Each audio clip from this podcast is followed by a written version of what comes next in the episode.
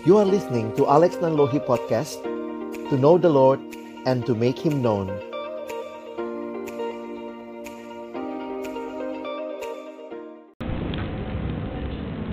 Bapa dalam kerajaan surga kami bersyukur kepadamu untuk cinta kasih dan anugerahmu dalam kehidupan kami.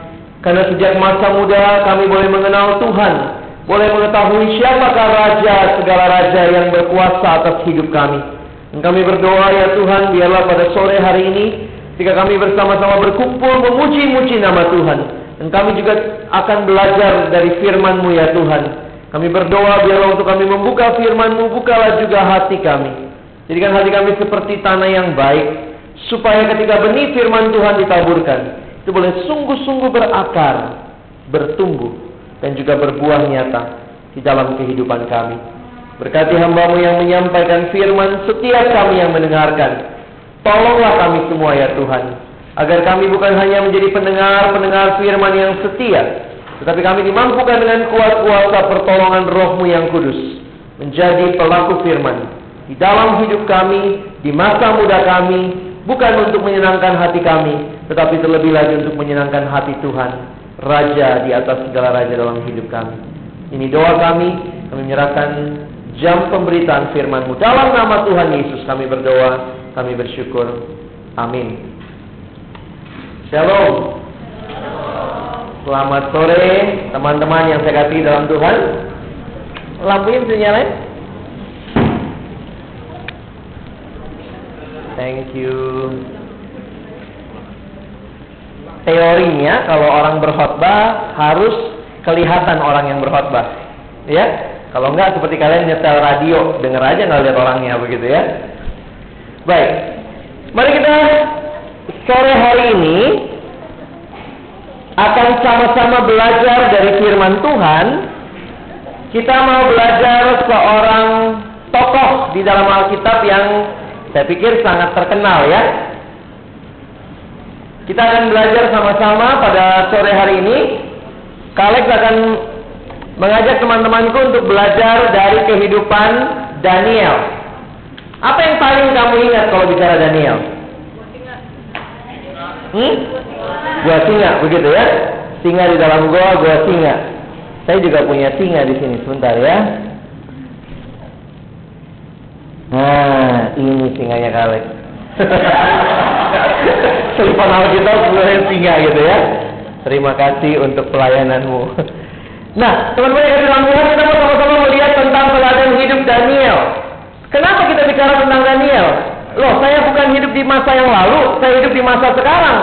Tetapi ada kesamaan yang kita mau sama-sama pelajari dari Daniel. Daniel adalah seorang muda. Alkitab menuliskan dia seorang muda yang pada waktu itu dibawa ke Babel sebagai tawanan. Daniel orang apa sih? Dia orang dari bangsa Yahudi, ya bangsa Israel. Nah kita akan lihat sama-sama ceritanya. Kalau kalian ingat, kitab Daniel ada di Perjanjian Lama. Ayo kita buka Daniel pasal 1.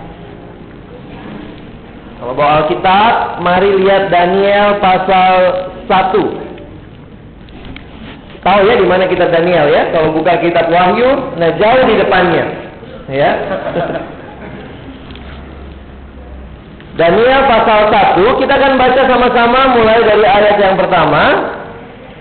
Kalian baca di Alkitabmu, kalian baca di Alkitab Alex ini, kita akan coba lihat beberapa hal, khususnya buat teman-teman yang belum terlalu biasa dengan kitab Daniel, kita akan baca melihat ayat-ayat ini secara berurutan. Mari kita mulai dari ayat yang pertama.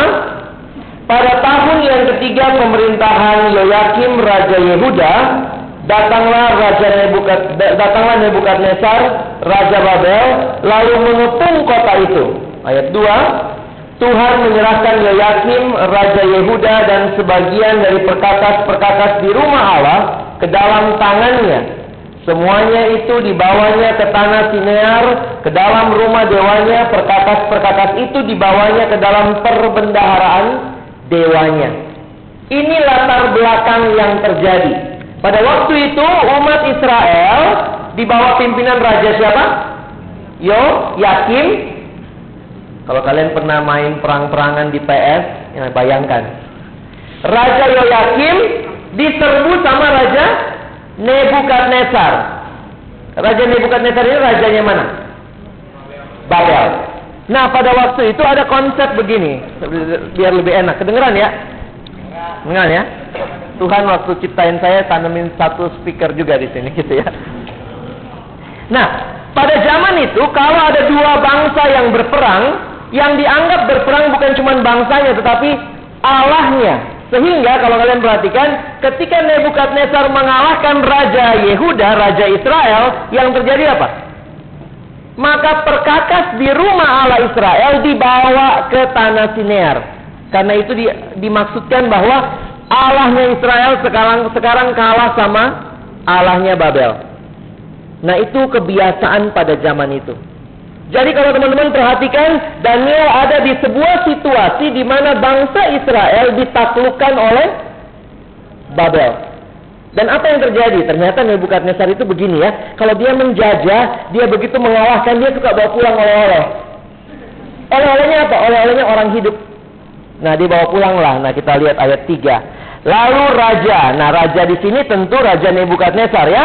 Ayat 3, lalu raja bertitah kepada Aspenas, kepala istananya, untuk membawa beberapa orang Israel. Mungkin kalau saya tambahkan dalam kurung sebagai oleh-oleh begitu ya, dibawa pulang.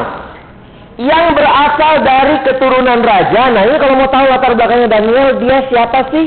Nah, ini nih. Yang berasal dari keturunan raja dan dari kaum bangsawan yakni orang-orang muda yang tidak ada sesuatu celah, yang berperawakan baik, yang memahami berbagai-bagai hikmat, berpengetahuan banyak, dan yang mempunyai pengertian tentang ilmu, yakni orang-orang yang cakap untuk bekerja dalam istana raja, supaya mereka diajarkan tulisan dan bahasa orang Kasdim. Dan raja menetapkan bagi mereka pelabur setiap hari dari santapan raja dan dari anggur yang biasa diminumnya. Mereka harus dididik selama tiga tahun dan sesudah itu mereka harus bekerja pada raja. Teman-teman perhatikan baik-baik. Perhatikan apa? Inilah kualifikasinya Daniel. Jadi ternyata pada waktu itu Raja Nebukadnezar meminta agar dicarilah orang-orang Yahudi untuk nanti bekerja sama dia. Lalu apa kualifikasinya? Apa kriterianya? Nah itu ya. Jadi kalau teman-teman pikir baik-baik, Daniel itu kira-kira orang yang pintar apa yang bodoh ya? Pintar ya? Dia darah darahnya biru apa merah? darahnya sih tetap merah ya, walaupun dia dikatakan berasal dari keturunan bangsawan. Jadi ini Daniel ini bibit unggul, ya. Dia dipilih, termasuk yang terpilih untuk diajarkan tulisan dan bahasa orang Kasdim. Kasdim itu sama Babel sama. Sama kayak kita biasanya bilang, orang Israel, orang Yahudi itu sama. Orang Babel, orang Kasdim itu sama. Ya. Nah, kalian perhatikan di ayat 6 di antara mereka itu juga ada juga beberapa orang Yehuda. Daniel, Hananya, Misael dan Asaria. Kalian mau tanya dulu deh. Waktu dikatakan di Alkitab Daniel pasal 1 dikatakan orang-orang muda. Kira-kira Daniel waktu dibawa ke pembuangan, dibawa ke Babel, kira-kira Daniel umur berapa? Hmm? 20 17 15 Ayo ada lagi ada lagi 9 Cuma playgroup gitu berapa? Dituliskan tadi ayat ayat 4 ya, yakni orang-orang muda. Kata orang-orang muda yang ditulis di dalam Alkitab kita, menurut beberapa penafsir Alkitab mengatakan itu biasanya dikenakan kepada orang muda usianya sekitar 14 tahun. Jadi Daniel ini berusia kurang lebih kira-kira nih 14 tahun. Kalau mau bilang 9 bisa juga sih gitu ya. Daniel pernah umur 9, kira-kira 14 tahun. Lalu nanti dia mesti sekolah di Babel berapa lama? 3 tahun. Jadi pendidikan SMP-nya di Babel gitu ya. Jadi mungkin SMA-nya, SD-nya, SD uh, eh, Israel Jaya. Gitu kali ya. Nanti begitu masuk SMP, SMP Babel senantiasa. Tiga tahun loh. Tiga tahun apa yang diharapkan? Eh teman-teman kalau lihat di Alkitab itu jauh ya. Dari Yehuda dibawa ke Babel. Itu jauh perjalanannya. Jadi mereka dibawa ke pembuangan. Dan pada waktu itu sebenarnya itu bentuk hukuman Tuhan buat bangsa Israel. Israel bandel di hadapan Tuhan. Tuhan hukum mereka. Tuhan pakai bangsa Babel. Dan ternyata, jadi kalau kita bilang Daniel, jadi kalau kita menampilkan Daniel, misalnya kita bikin cerita ya, Daniel, begitu kita keluarin Daniel, dia adalah orang buangan sebenarnya. Dengan kualifikasi yang baik, dia orang buangan.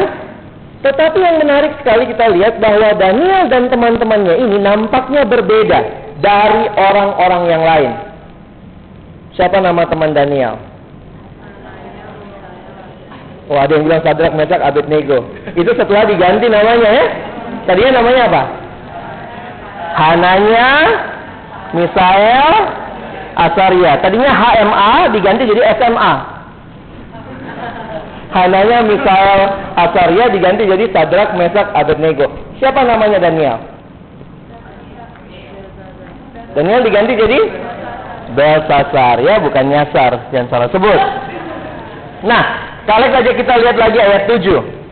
Pemimpin pegawai istana itu memberi nama lain kepada mereka. Daniel dinamainya Belzazar, Hananya dinamainya Sadrak, Misael dinamainya Mesak, dan Asaria dinamainya Abednego. Kalau kalian tahu arti nama buat orang Israel, itu arti nama penting sekali. Ganti nama itu bukan hal yang gampang.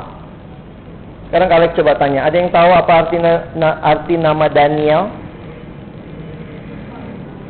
Apa artinya Daniel? Daniel adikku gitu oh enggak. Oh Daniel tokohku. Namanya orang Israel, hampir semua nama orang Israel itu ada kaitan dengan Allah. Makanya biasanya namanya Daniel, Elohim, Allah. Siapa nama Allah Israel? Yehova, Yahweh.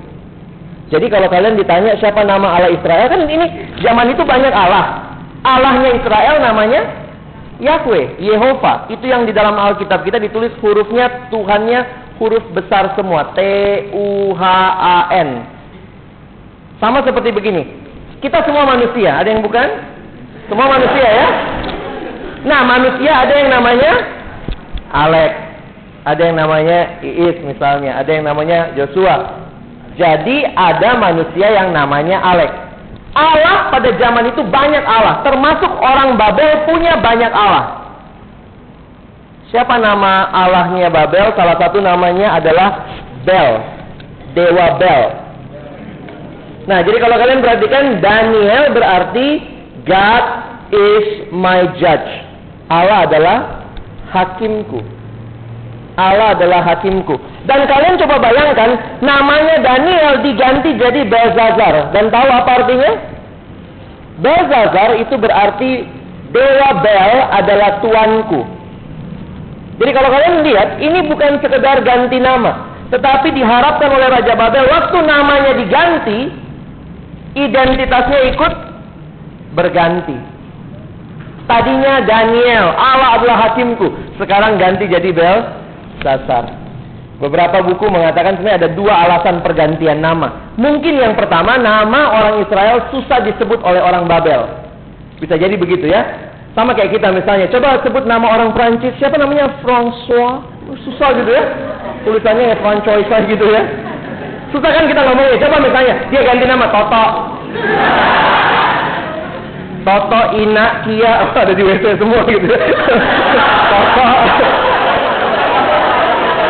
Eh namanya bisa diganti begitu kan lebih gampang kan? Nah, jadi mungkin juga orang Babel gitu agak susah kan? Kalau ngomongnya um, Daniel, oh susah ngomongnya, begitu Beltasar, gampang kali ya. Tapi yang menarik apa? Bagi Alex waktu mempelajari ini, ternyata ini bukan sekedar ganti nama, tetapi nama diharapkan membawa pengaruh dalam hidupnya. Dan kalau kalian perhatikan Daniel dan teman-temannya nampaknya tidak marah waktu namanya diganti. Karena teman-temannya juga namanya Hananya. Ada Ya Yahweh. Misael ada Elohim di situ. Asarya ada Yahweh di bagian akhir namanya. Tetapi waktu diganti namanya itu diganti dengan namanya dewa-dewanya orang Babel. Tetapi mereka nggak marah. Kenapa? Silahkan lu ganti nama gue. Yang penting isinya tetap. Gitu kali ya. Nah, yang mereka akhirnya komplain waktu terjadi ayat 8. Daniel berketetapan untuk tidak menajiskan dirinya dengan santapan raja dan dengan anggur yang biasa diminum raja. Dimintanyalah kepada pemimpin pegawai istana itu supaya ia tidak usah menajiskan dirinya. Kenapa ya? Bukannya makanan raja itu enak? Tetapi waktu Alex baca, ternyata makanan raja pada zaman itu adalah makanan yang tidak sesuai dengan hukum orang Israel. Orang Israel tidak boleh makan hewan yang berkuku belah ya. Makanya kan kalau kita tahu orang Yahudi itu nggak makan babi gitu ya. Dan salah satu makanan yang biasa di Babel pada waktu itu mereka biasa makan kuda. Ya, dan itu akhirnya Daniel langsung mengatakan tidak. Ketaatan Daniel kepada Allah yaitu melakukan apa yang Allah mau. Jadi tidak menajiskan. Jadi kalau kalian pikir iya ya silahkan ganti nama saya. Gak apa-apa ganti nama. Yang penting isinya nggak berganti. Dan itu Daniel buktikan dengan berketetapan. Saya nggak mau. Lihat nggak sih iklan belakangan ini juga mengganti namamu? Identitas kita banyak ditentukan dari apa yang ada di luar kita. Kalau kamu pakai kosmetik ini, kamu belia. Wah, jadi akhirnya orang belianya karena pakai sesuatu. Kalau kamu pakai sepatu merek ini, just do it. Misalnya gitu ya. Just do it. Jadi akhirnya apa yang terjadi? Banyak anak-anak remaja, beberapa kali saya ketemu, ada juga yang coba-coba ngerokok. Kenapa? Kata teman saya kalau nggak ngerokok, nggak jantan. Saya bilang, hei, ayam kali kamu jantan. lihat, identitas yang dicari. Apa yang dicari? Identitas. Jadi lihat bagaimana dunia mengubah identitasmu. Kamu remaja yang bagus kalau merek bajumu ini, kamu remaja yang begini kalau merekmu ini, kamu pakai ini akan menjadi ini. Itu semua identitas yang diubah. Tapi perhatikan baik-baik, belajar dari Daniel. Silahkan tawarkan, tapi saya isinya tetap pegang kepada Tuhan.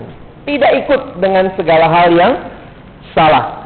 Mari lihat ayat 9, kita baca sampai selesai dulu ya. Karena ketetapan itu ditulis ayat 9, maka Allah mengaruniakan kepada Daniel kasih dan sayang dari pemimpin pegawai istana itu.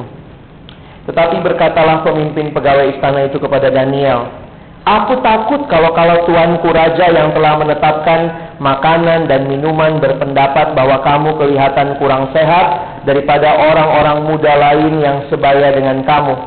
Karena kamu, sehingga karena kamu aku dianggap bersalah oleh raja. Kemudian berkatalah Daniel kepada penjenang yang telah diangkat oleh pemimpin pegawai istana untuk mengawasi Daniel, Hananya, Misael, dan Asaria Adakanlah percobaan dengan hamba-hambamu ini selama sepuluh hari. Dan biarlah kami diberikan sayur untuk dimakan dan air untuk diminum. Sesudah itu bandingkanlah perawakan kami dengan perawakan orang-orang muda yang makan dari santapan raja. Kemudian perlakukanlah hamba-hambamu ini sesuai dengan pendapatmu. Didengarkannya lah permintaan mereka itu lalu diadakanlah percobaan dengan mereka selama sepuluh hari setelah lewat 10 hari ternyata perawakan mereka lebih baik dan mereka kelihatan lebih gemuk daripada semua orang muda yang telah makan dari santapan raja. Kemudian penjenang itu selalu mengambil makanan mereka dan anggur yang harus mereka minum lalu memberikan sayur kepada mereka. Ayat 17 ini penting. Kepada keempat orang muda itu Allah memberikan pengetahuan dan kepandaian tentang berbagai-bagai tulisan dan hikmat Sedangkan Daniel juga mempunyai pengertian tentang berbagai-bagai penglihatan dan mimpi. Jadi Daniel punya tambahan ya. Khusus Daniel bisa mengartikan mimpi. Dan ini terjadi berikut-berikutnya. Lihat ayat 18 sampai selesai. Setelah lewat waktu yang ditetapkan raja bahwa mereka harus dibawa menghadap, maka dibawalah mereka oleh pemimpin pegawai istana itu ke hadapan Nebukadnezar. Raja bercakap-cakap dengan mereka dan di antara mereka sekalian itu tidak didapati yang setara dengan Daniel, Hananya, Misael dan Asaria. Maka bekerjalah mereka itu pada raja. Dalam tiap-tiap hal yang memerlukan kebijaksanaan dan pengertian yang ditanyakan raja, kepada mereka didapatinya bahwa mereka sepuluh kali lebih cerdas daripada semua orang berilmu dan semua ahli jampi di seluruh kerajaan. Daniel ada di sana sampai tahun pertama pemerintahan koresi. Teman-teman yang kasih dalam Tuhan, apa yang kita akan pelajari dari kehidupan Daniel? Kalau ingin membagikan tiga hal untuk kita ingat, ya, karena ini kita belajar tokoh, nanti kita akan coba ambil beberapa aplikasi dari pasal yang lain. Tapi ada tiga hal yang bisa kita lihat dari kehidupan Daniel. Yang pertama, Daniel dan kawan-kawannya punya kualitas akademis yang baik. Saya pikir Betul yang Tuhan katakan, Alkitab firmankan, Daniel diberkati oleh Tuhan. Tadi ayat 17 kita baca ya. Apa yang ditulis kepada keempat orang muda itu Allah memberikan pengetahuan, kepandaian dan seterusnya. Tetapi perhatikan baik-baik, itu semua yang adalah berkat Tuhan, kepintaran harus diresponi dengan ke disiplinan, kesetiaan, kerja keras, Mungkin kamu sudah diberikan Tuhan kepintaran. Tuhan sudah kasih kesempatan kamu sekolah di sekolah yang baik. Tuhan kasih kesempatan kamu boleh belajar. Tidak semua anak sekarang bisa sekolah.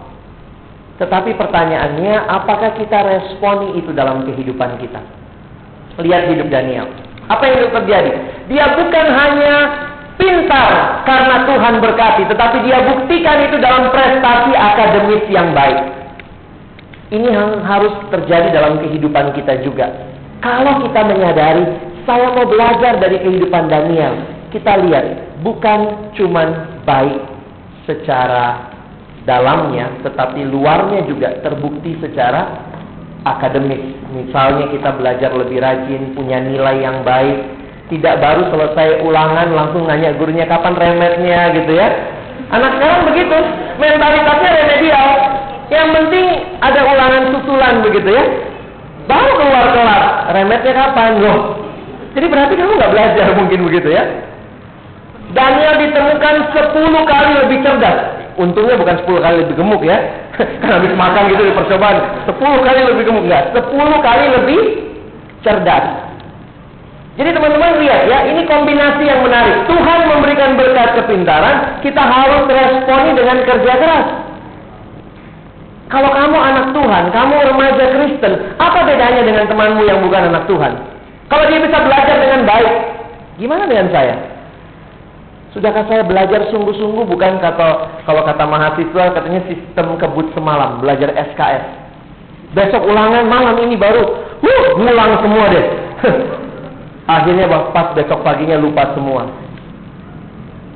Kenapa ini penting? Kalau ingin ingatkan kepada teman-teman, lihat. Kenapa Daniel bisa dipakai di istana raja?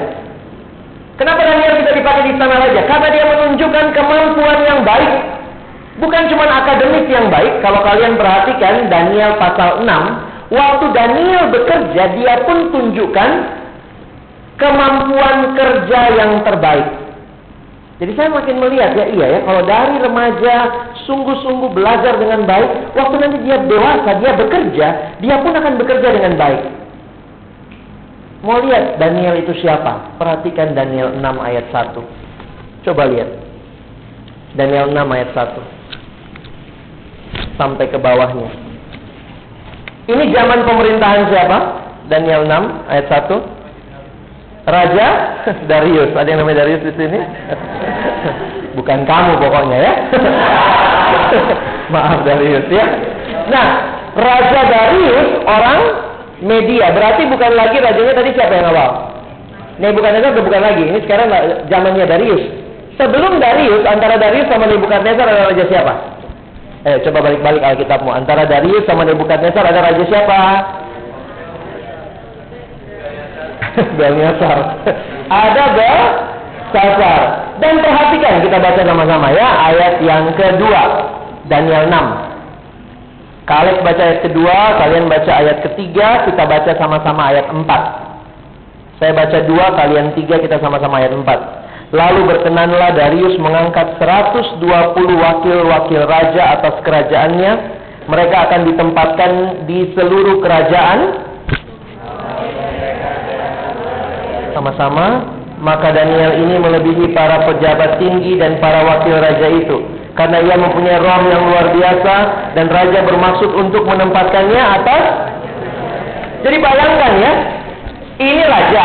Di bawah raja diangkat tiga orang untuk membawahi 120 yang di bawahnya lagi. Dan dari tiga orang ini, saking begitu luar biasanya menonjol kemampuan Daniel, dia mau diangkat menjadi yang tinggi dari ketiga orang itu.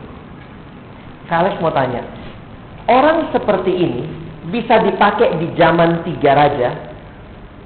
Kalau dipakai di zaman Nebukadnezar, orang bisa bilang, ah iyalah, mungkin waktu itu Nebukadnezar udah terlanjur milih, ya udah kepake.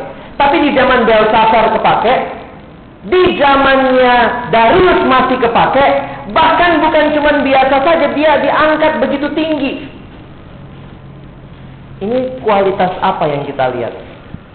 Saya melihat Daniel punya kedisiplinan. Daniel punya kerja keras. Bukan waktu hanya studi saja dia baik, tapi di bekerjanya juga baik. Nah ini kalau orang pikir wah jadi anak Tuhan, orang Kristen cuma rajin nyanyi-nyanyi di gereja, di sekolahnya bodoh-bodoh begitu ya. Kalau ulangan nyontek-nyontek. Wah, jutek kata seorang hamba Tuhan ya, Ibu Pendeta Dorothy Mas, dia katakan jutek, maju dengan nyontek. Kalau udah terbiasa dari kecil jutek, nanti begitu kerja juplok, maju dengan amplop. Jadi biasa kan dari kecil udah biasa nyontek. E, Pak, tolong lah ya. Ini ya, saya mau kerja nih amplopnya. Nyogok. Akhirnya yang terjadi, kenapa? Karena tidak mau belajar. Saya nggak katakan kalau kita anak Tuhan, rajin ke gereja, bisa semua lagu yang ditampilkan di layar kita bisa. Tapi kalau kamu di luar sana di sekolah dibuatnya, Pertanyaan buat kita. Kerohanian kita kayak apa? Daniel menunjukkan kualitas dia 10 kali lebih cerdas. Betul Tuhan berkati, tapi dia responi berkat Tuhan. Kalau kamu bisa sekolah, doakan sungguh-sungguh, ya. Doakan sungguh-sungguh agar kamu belajar baik-baik. Salah satu cara menyenangkan orang tua adalah kamu belajar dengan baik ya. Papa mama kan biasanya hanya lihat nilai ya. Ya walaupun juga sedih juga orang tua kadang-kadang cuma lihat nilai aja. Kalau turun sedikit ini turun 0,001. Pokoknya orang tua tahunya turun apa naik begitu. Nah, tapi kemudian di sini kita lihat bangun hidupmu dari sekarang. Ada yang tanya sama saya, "Kak, apa bedanya nyontek sama korupsi?" Apa bedanya nyontek sama korupsi? Nggak ada bedanya katanya. Bedanya cuma apa? Beda kesempatan. Kalau masih kecil udah biasa nyontek, nyontek itu mengambil barang yang bukan punya dia kan? Ini ulangan, nggak boleh lihat buku. Sekarang banyak macam-macam lagi ya. Saya kalau lihat orang nyontek macam-macam ada di kampus ya, ada juga tuh nyontek tipe baru. Ya. Eh, Saleh nggak ngajarin teori baru ya.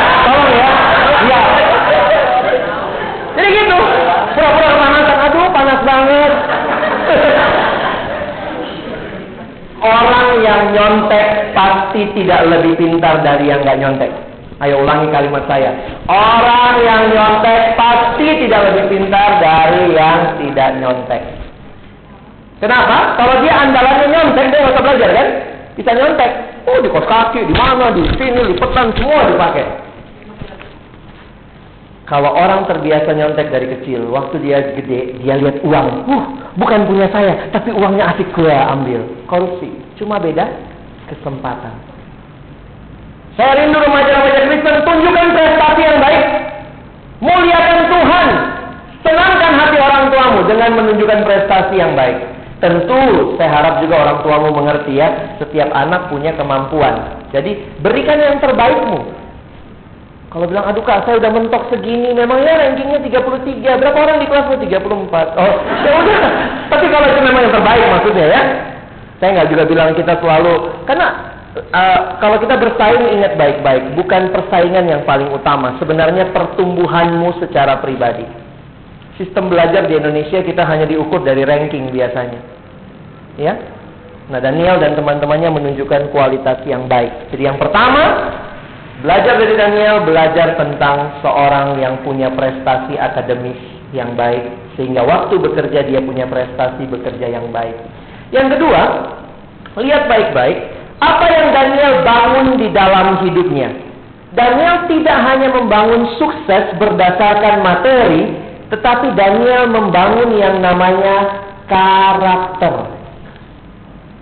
Ada yang menanyakan kepada saya begini. Uh, saya pernah baca buku dia tulis begini. Apa itu karakter? Karakter itu begini. Kalau kita menabur tindakan, kita menuai kebiasaan. Kalau kita menabur kebiasaan, kita akan menuai karakter. Jadi karakter itu sesuatu yang akhirnya melekat dengan diri kita. Bukan sesuatu lagi yang di luar diri kita. Contohnya begini, orang akan menyebut kamu biasanya berdasarkan kebiasaanmu. Dan makin lama kamu membiasakan diri seperti itu, itu akan menjadi karaktermu.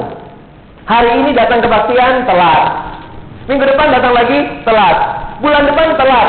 Kalau dia telat, tute, tukang telat, akhirnya orang bilang dia kebiasaannya telat. Nanti sampai dia tua, kalau dia terus menerus seperti itu hidup telat, lama-lama dia dipanggil si tukang telat. Itu sudah menjadi karakter. Nah, sekarang begini, karakter apa yang Daniel bangun? Kalau sekarang dia jujur, besok dia jujur, lusa dia jujur, terus jujur, jujur, jujur. Akhirnya dia disebut orang yang jujur. Bagaimana dengan kita? Kita kayak gitu nggak? Nah kalau ajak kita lihat kehidupan Daniel, apa yang menonjol dari kehidupan dia?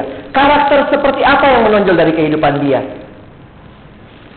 Kata yang menarik yang bisa menggambarkan itu adalah integritas. Kalian tahu apa itu integritas?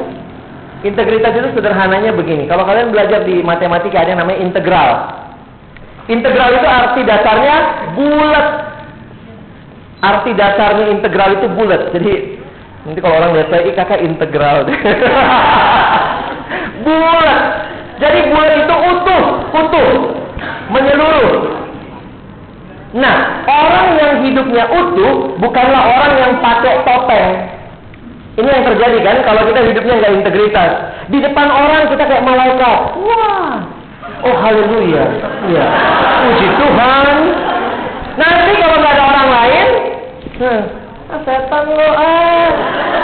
Saya kalau dilihat remaja gitu ya, ada yang akhirnya di depan kalau jadi WL, singer, kayaknya, wih rohani, kalau perlu pakai bulatan di atas kepala, pakai tawar.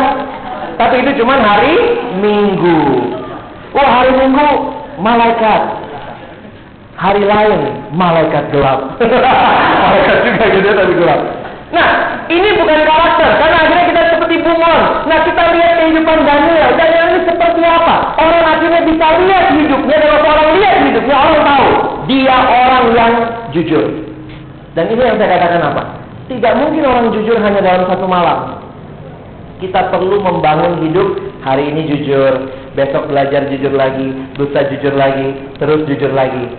Sehingga hasilnya apa? Lihat Daniel pasal 6. Daniel pasal 6 ayat yang ke 5 dan 6. Daniel pasal 6 ayat 5 dan 6. Saya minta yang wanita baca ayat 5 yang pria baca ayat 6. Daniel pasal 6, yang wanita 5, yang pria 6. Oke, setelah saya hitung, wanita akan mulai baca ya.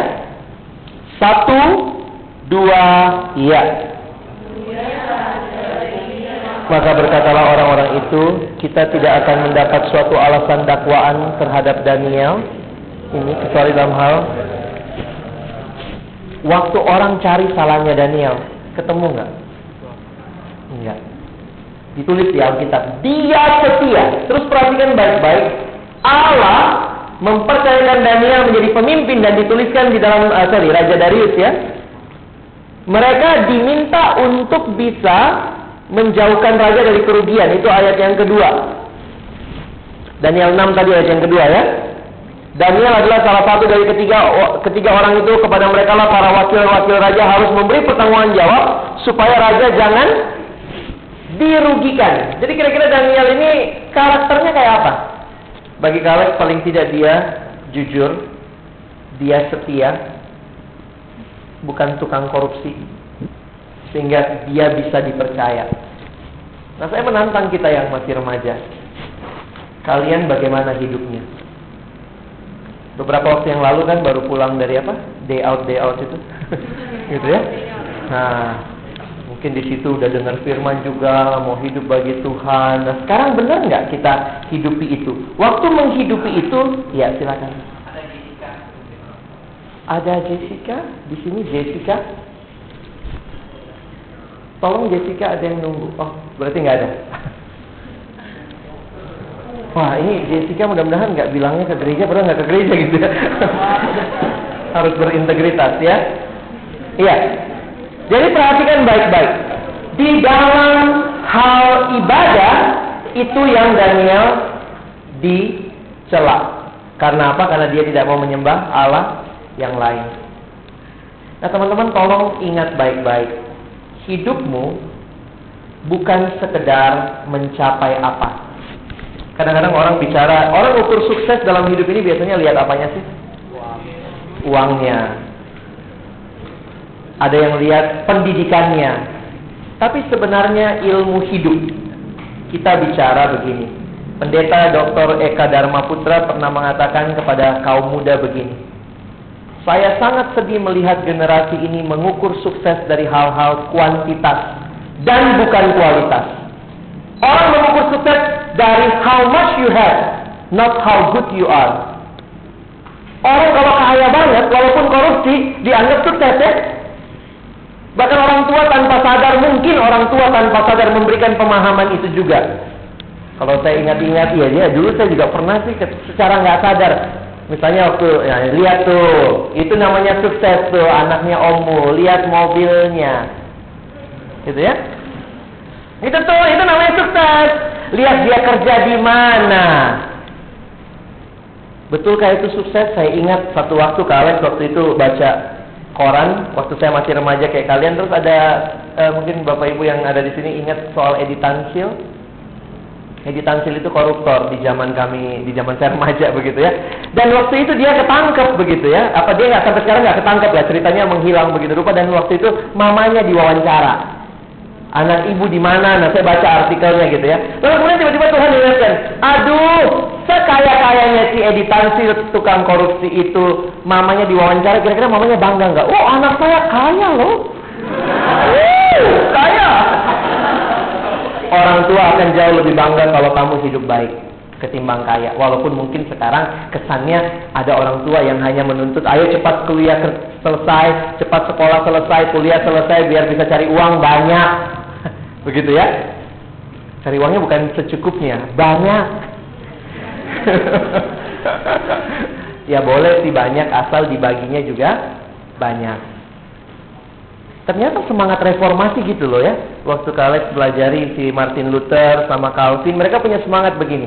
Kerja sekeras-kerasnya, kumpulkan uang sebanyak-banyaknya dan bagikan sebanyak-banyaknya. Wih, kita biasanya berhenti sampai yang kedua ya. Kerja sekuat-kuatnya, kumpulkan uang sebanyak-banyaknya. Kumpulkan lagi, kumpulkan lagi. Ternyata semangat reformasi gitu ya, bagikan uang sebanyak-banyaknya. Jadi akhirnya kita sadar ya, hidup untuk jadi berkat bagi orang lain. Teman-teman, apa yang kepake dalam hidupmu kalau kamu sudah tidak punya uang? Apa yang kepake? Ini sekedar ilmu hidup lah ya, belajar dari Daniel. Orang tidak melihat berapa kaya kamu, tapi orang akan lihat kamu jujur nggak? Kamu setia nggak? Dan Alkitab menuliskan luar biasa ayat 5 tadi. Sebab Daniel setia dan tidak didapati suatu kelalaian. Berarti Daniel dari kecilnya teliti.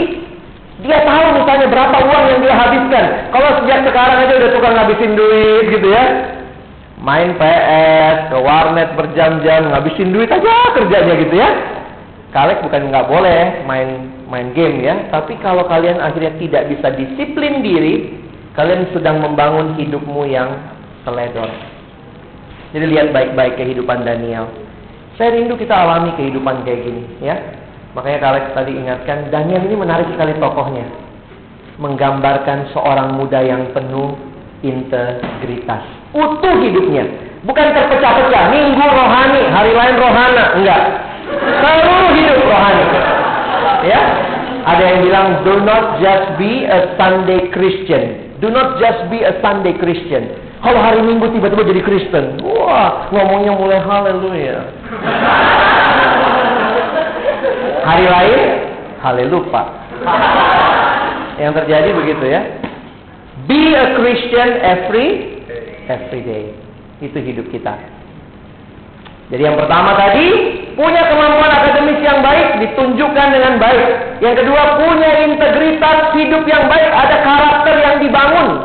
Dan karakter itu yang dia latih, dia latih, dia latih sampai akhirnya dia boleh punya karakter seperti itu.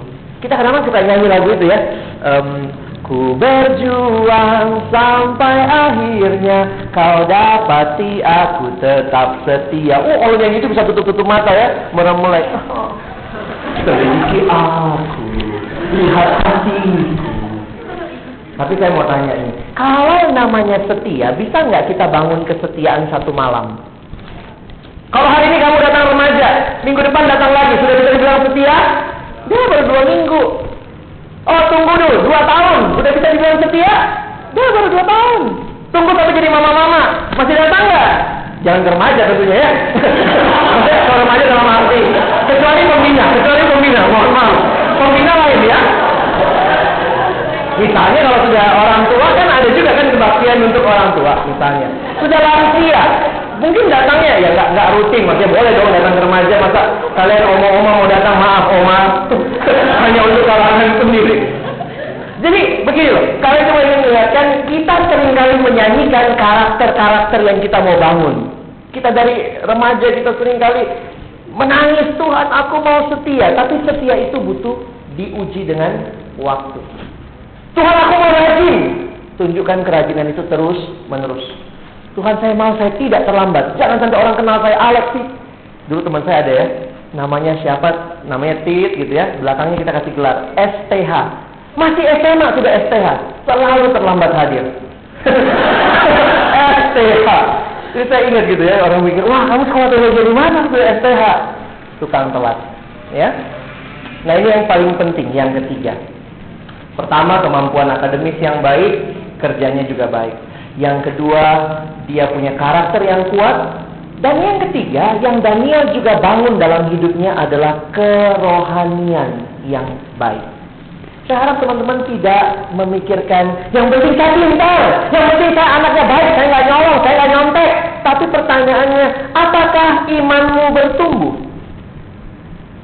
Apakah kerohanianmu bertumbuh?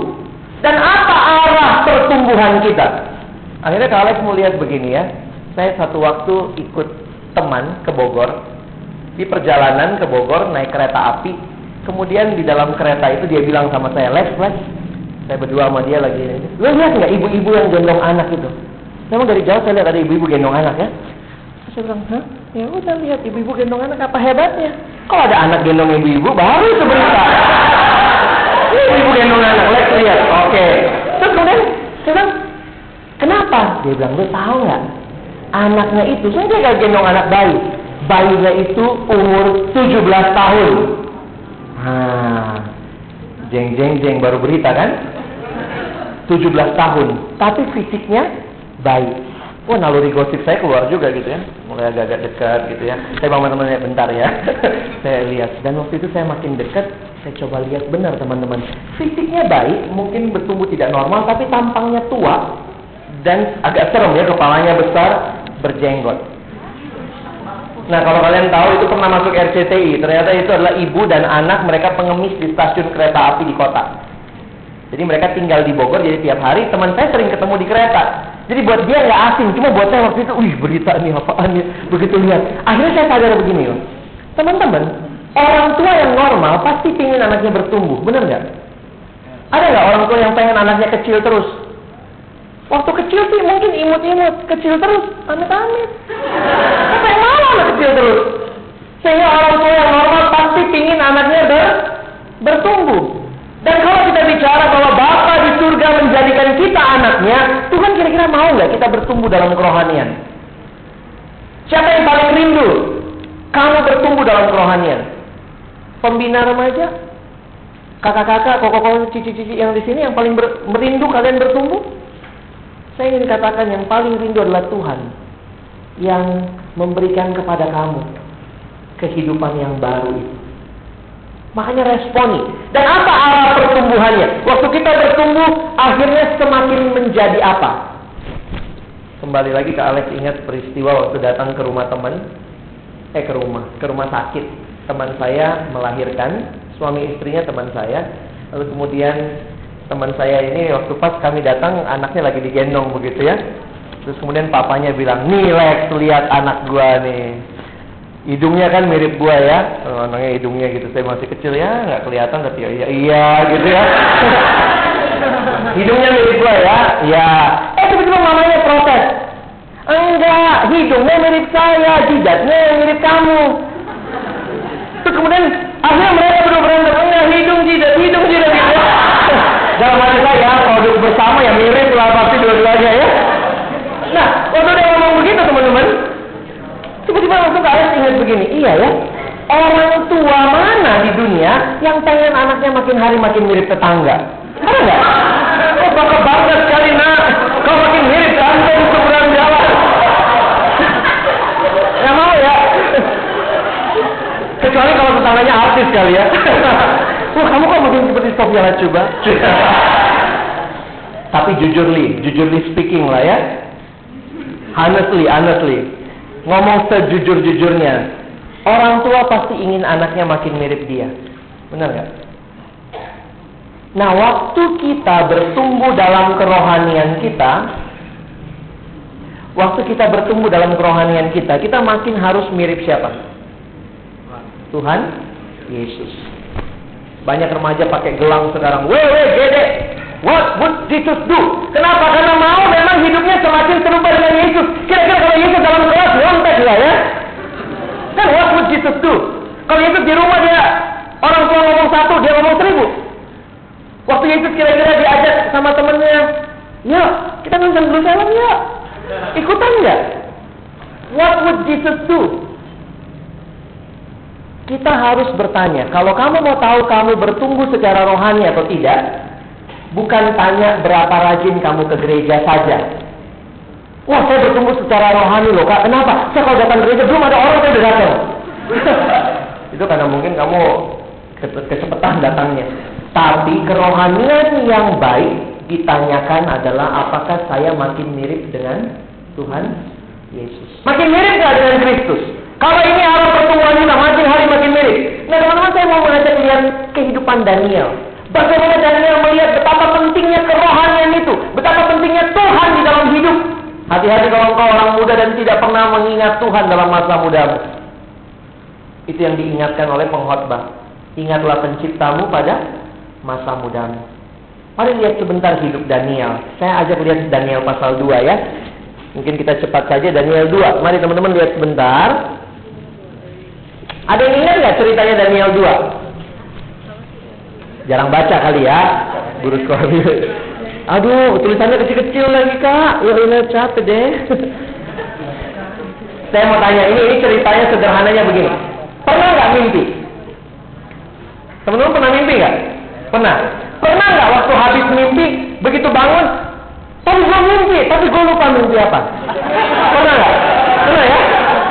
berarti kamu Raja Nebukadnezar. Dia juga pernah. Cuma karena dia raja agak gelok. Jadi Nebukadnezar ini ceritanya satu hari ini Daniel 2 ini ceritanya begini. Daniel Nebukadnezar bangun, begitu bangun nampaknya dia baru mimpi. Terus kemudian dia bilang, saya mimpi. Tapi apa mimpinya ya? Akhirnya dikumpulin semua orang pintar. Kumpul orang pintar semua. Saya minta kalian menjelaskan arti mimpi saya. Gitu ya. Ini kan raja kalau gila gitu ya. Saya minta kalian jelaskan arti mimpi saya. Nah orang-orangnya bilang, Baiklah raya, raya, raja, ceritakanlah mimpi raja, maka kami akan memberikan artinya. Setelah mengapa? Saya nggak mau tahu. Oh, Pokoknya cerita artinya. Loh, terus kemudian mereka ngomong, raja, please deh. Ini kira-kira kalau saya bahasa kalian ya. Karena orang-orang pintarnya ngomong, raja, gimana mungkin orang bisa ceritain arti mimpi kalau kita nggak tahu mimpinya apa? Terus akhirnya makin gila lagi dia. Kalau besok nggak ada yang ngasih tahu, lu semua mati. Tapi lu enakin diri lagi ya. Pokoknya tanya apa saja. Nah, waktu dia sudah begitu, orang-orang pinter ini semua dibilang kalau tidak kamu kasih tahu besok kamu semua akan mati. Akhirnya kemudian Daniel sebagai orang pintar yang mampu melihat mimpi, akhirnya Daniel diberitahukan hal itu. Nah, waktu diberitahukan hal itu, apa yang terjadi? Perhatikan Daniel 2 ayat 16. Daniel 2 ayat 16 sampai 18. Alex baca buat kita ya. Maka Daniel menghadap raja dan meminta kepadanya supaya ia diberi waktu untuk memberitahukan makna itu kepada raja. Kemudian pulanglah Daniel dan memberitahukan hal itu kepada Hananya, Misael, dan Asaria teman-temannya. Oh ternyata mereka punya kelompok kecil. Mereka punya persekutuan. Persekutuan remaja pembuangan. Gitu kali ya. Siapa anggotanya? Ini berempat nih. Daniel dan teman-temannya. Apa yang mereka lakukan? Ayat 18 dengan maksud supaya mereka memohon kasih sayang kepada Allah semesta langit mengenai rahasia itu ya iyalah rahasia kita aja nggak tahu mimpinya supaya Daniel dan teman-temannya jangan dilenyapkan bersama sama orang-orang bijaksana yang lain di Babel. Jadi apa yang terjadi? Mereka persekutuan doa. Teman-teman lihat ya, membangun kerohanian kita tidak mungkin hanya membangun kerohanian kita sendiri. Kita butuh teman-teman seiman. Kelihatan Daniel membutuhkan teman-teman dan mereka bersama-sama berdoa kepada Tuhan. Di dalam masalah yang mereka hadapi mereka berdoa kepada Tuhan. Bersyukur kalau di gereja ada persekutuan remaja seperti ini. Ada komisi remaja yang sama-sama kita boleh bertumbuh. Mudah-mudahan kita nyanyiin lagu itu ya. Kau saudaraku tadi saya lihat ada lagu itu ya. Kau saudariku, marilah kita bersatu dan tinggal di dalam Dia. Kenapa waktu kita bersama-sama kita rindu kita bertumbuh makin serupa dengan Kristus. Teladannya ada Daniel dan teman-temannya. Apa akhirnya yang terjadi? Tuhan bukakan mimpi itu kepada Daniel dan sekaligus artinya. Bukan cuma itu. Mari lihat lagi yang terakhir, teladan hidup Daniel. Apa yang terjadi? Lihat kerohanian dia di dalam Daniel 6 ayat 11. Masih ingat ceritanya Daniel 6 ayat 11? Kan tadi Daniel tidak mungkin digugat kecuali dalam hal ibadah kepada Allahnya. Nah akhirnya orang-orang itu bilang kalau gitu kita lihat aja kita akan buat raja dihasut untuk membuat peraturan. Siapa yang menyembah Allah lain selama 30 hari harus dihukum dan pada waktu itu Daniel yang terkena hukuman itu. Lihat ayat 11. Demi didengar Daniel bahwa surat perintah itu telah dibuat, pergilah ia ke rumahnya. Dalam kamar atasnya ada tingkat-tingkat yang terbuka ke arah Yerusalem. Tiga kali sehari ia berlutut berdoa serta memuji Allahnya seperti yang biasa dilakukannya. Lihat, ada kata seperti yang biasa. Kenapa Daniel doanya hadap Yerusalem? Itu kiblat. Gitu. Jadi kalau oh mana Yerusalem? Yerusalem. Oh baru se, gitu. Ayo, kenapa? Ingat Daniel dan bangsanya lagi dibuang di Babel. Tuhan memberitahukan mereka dibuang berapa lama? Masih ingat pembuangan bangsa Israel berapa lama? 70 tahun.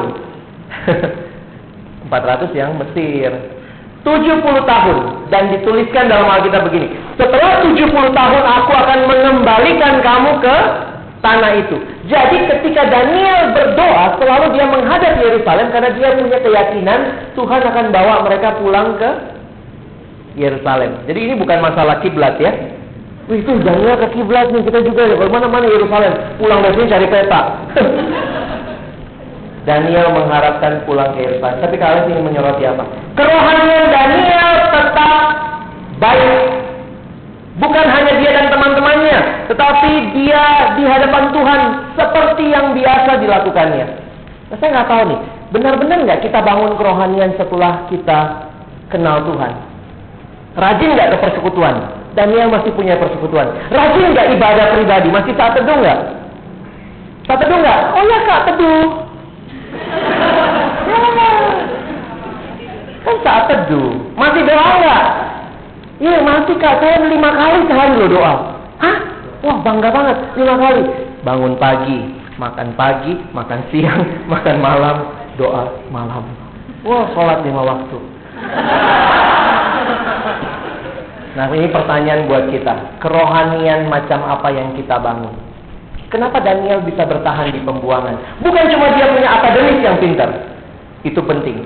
Bukan cuma dia punya karakter yang baik sehingga bisa kepake di kerajaan. Itu juga penting. Tapi Daniel punya kerohanian yang baik sehingga Tuhan menyertai dia.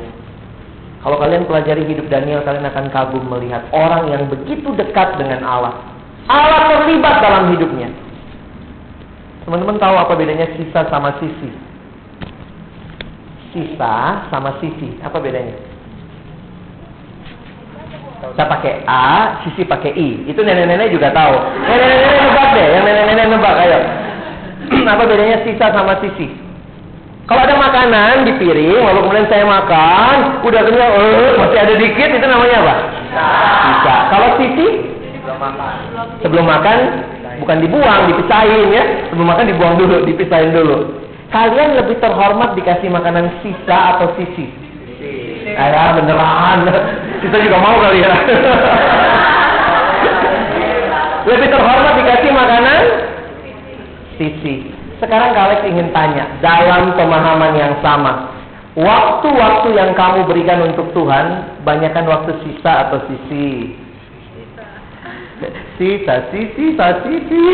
Ayo, banyakkan waktu apa? Untuk saat teduh, ada orang yang akhirnya kalau nggak sempat saat teduh pagi, ya udah malam aja. Waktu malam ada Tuhan udah ngantuk nih, ada daripada dikutuk baca bentar. Gitu.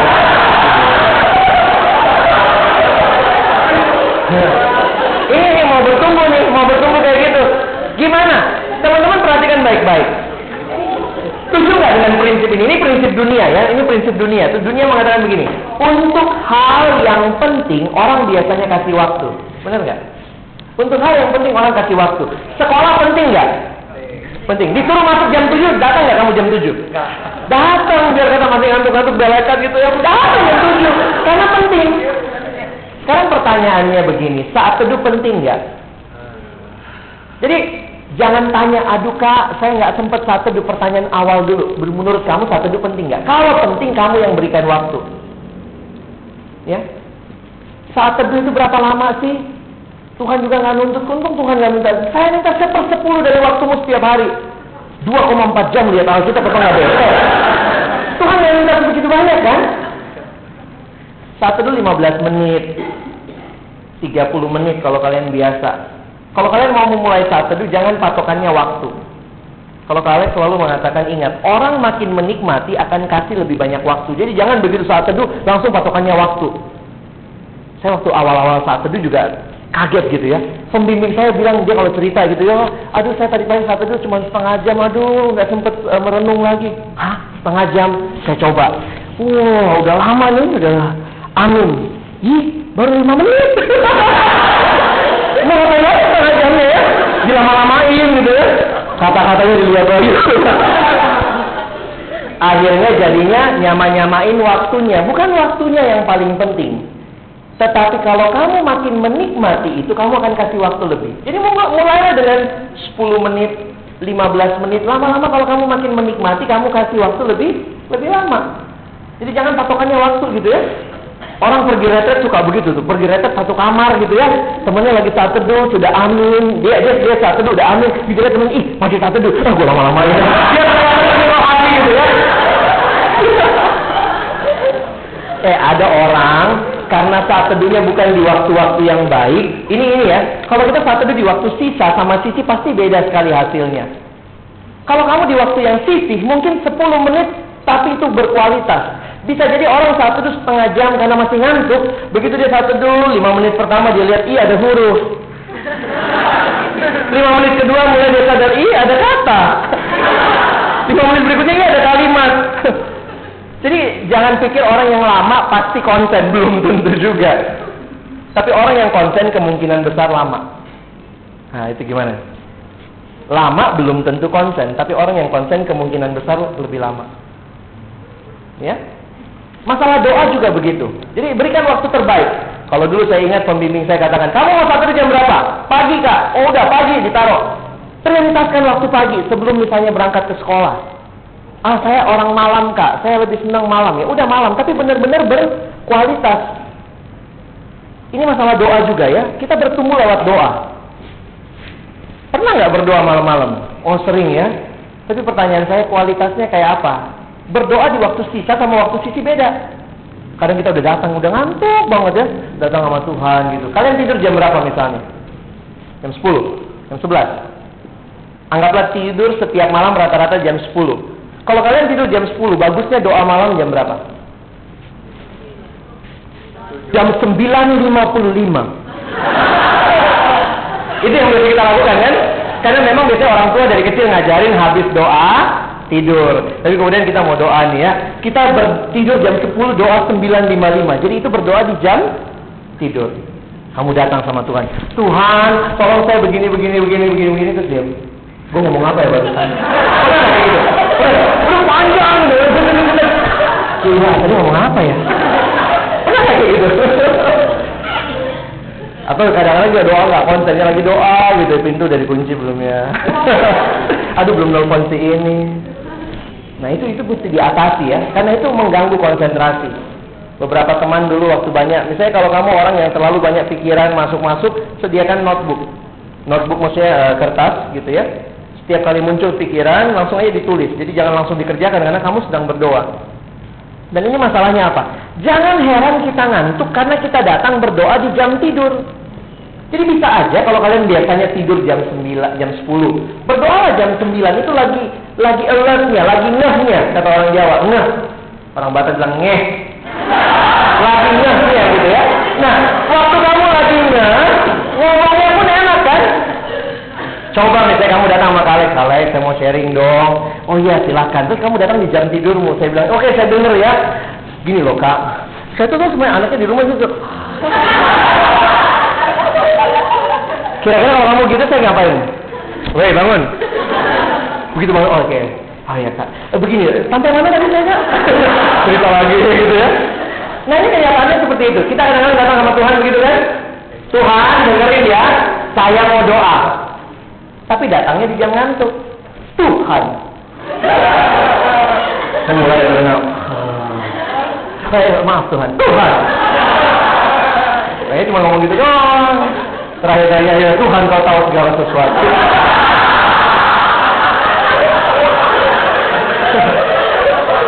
Ini semua kita menertawakan kebiasaan kita nih ya. Mudah-mudahan waktu kalian ketawa kalian berubah. Ya pulang dari sini jangan melakukan hal seperti itu. Sediakan waktumu yang terbaik. Karena kerohanian bertumbuh hanya kalau kita kasih waktu-waktu kita yang terbaik. Waktu terbaik untuk saat teduh, waktu terbaik untuk doa, waktu terbaik untuk bersekutu. Lihat teladan Daniel. Sampai masa tuanya, dia tetap setia kepada Tuhan. Saya terkesan dengan kata yang ditulis. Seperti yang biasa dilakukannya. Sekarang Kak Alex tanya pertanyaan terakhir. Kalian mau belajar setia, belajar hidup Daniel. Pertanyaan saya, Daniel di pasal 6 Tadi Daniel pasal 1 umurnya berapa? 14. Daniel pasal 6 Daniel sudah umur berapa? 17. Ayo. Diskusi sama temanmu. Cucu cucu apalah ya, diskusi. Nanti yang nggak diskusi itu yang saya tanya. Oh dari Daniel pasal 6 udah umur berapa? 62 dari mana tahunnya? Eh, umurnya siapa itu? 17. Berapa? Itu umurnya Itu umur Darius. Umur siapa itu? Baca dulu umur Darius itu. Tetot. 17. Setelah 3 tahun. Ya. Jadi, setelah Sweet Seventeen gitu ya. Wah. Sekarang kalau ingin kasih clue Kita hidup di masa yang tidak ada raja lagi, benar nggak? kita presiden ganti setiap lima tahun. Boleh dipilih sekali lagi? Boleh. Sampai dua kali terus mesti turun. Itu cara hitungnya kita. Tapi raja, raja itu turun kalau apa? Kalau mati. Sudah berapa raja yang lewat sejak Daniel 1? Nebukadnezar, Belsasar, Darius. Terus kamu bilang umur 17. Jadi itu raja yang baru memerintah mati. Baru memerintah mati. Gitu. Eh, raja itu matinya tua-tua ya. Jarang matinya muda-muda gitu. Daniel udah umur 50 sekian. Ratusan lu kate lu kate ini crispy. Tapi kulitnya udah crispy banget kalau mau seratus gitu. Kayak kaki kali ya. Oke. Kita lihat sejarah terakhir ya Gak saja kita lihat sejarah. Dari Raja Nebukadnezar sampai Raja Darius menurut penelitian sejarah itu jaraknya 66 tahun. Jaraknya 66 tahun. Berarti Daniel yang masuk gua singa, Daniel umur tapi jangan bilang gara-gara itu oh pantas singa nggak doyan. ya, ini ada kakek kakek.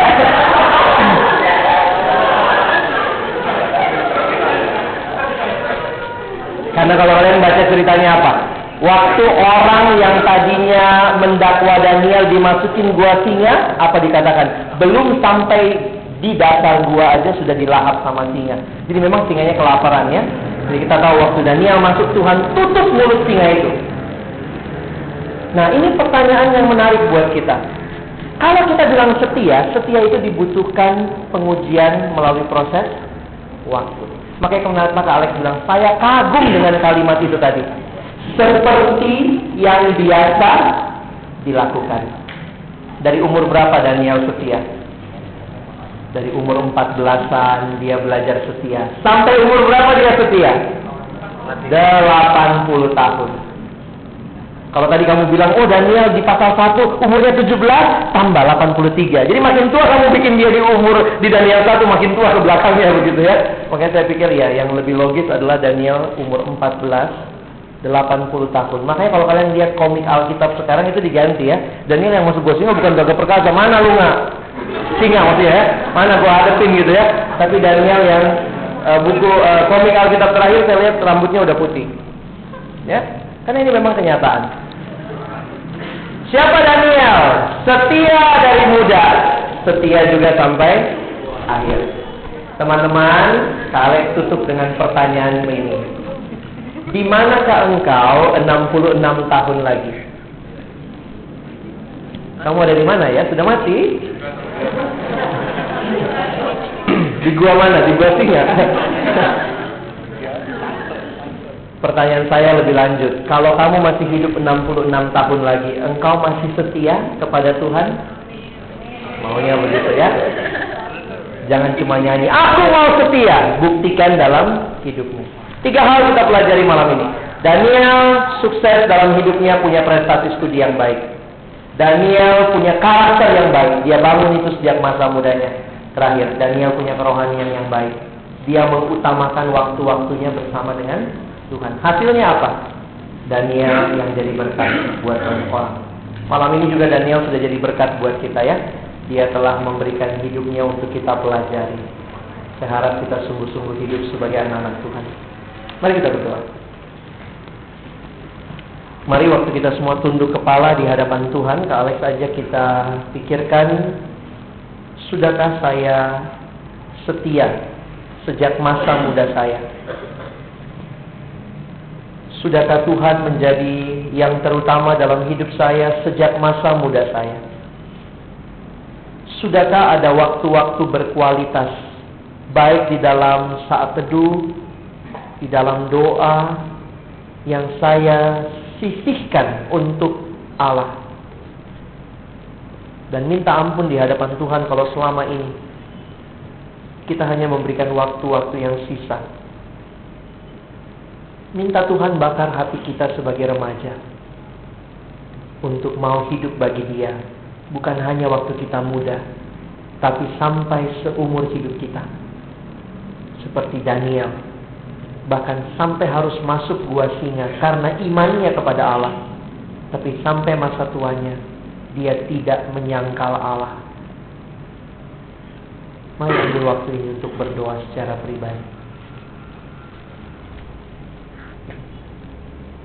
Ya Tuhan, terima kasih buat teladan Daniel yang boleh kami pelajari malam ini. Terima kasih buat setiap pemahaman yang Tuhan tolong kami mengerti dari hidup Daniel. Dan tolonglah ini bukan cuma pemahaman di otak kami, tapi sungguh-sungguh jadi kenyataan dalam hidup kami. Sebagaimana Daniel sejak masa mudanya mengikut Tuhan, kami mau juga mengikut Tuhan sungguh-sungguh sejak masa muda kami. Sejak masa mudanya Daniel menunjukkan prestasi studi yang baik. Kami juga rindu menunjukkan prestasi yang baik. Sejak masa mudanya Daniel menunjukkan karakter yang baik. Dia bangun kebiasaan-kebiasaan yang baik, kejujuran. Itu juga kami mau bangun dalam hidup kami. Tuhan tolong kami semua agar sepulangnya kami dari tempat ini ada pembaharuan dalam hidup kami sebagai remaja-remaja yang pada akhirnya hidup kami yang muda ini pun boleh kami persembahkan untuk kemuliaan Tuhan.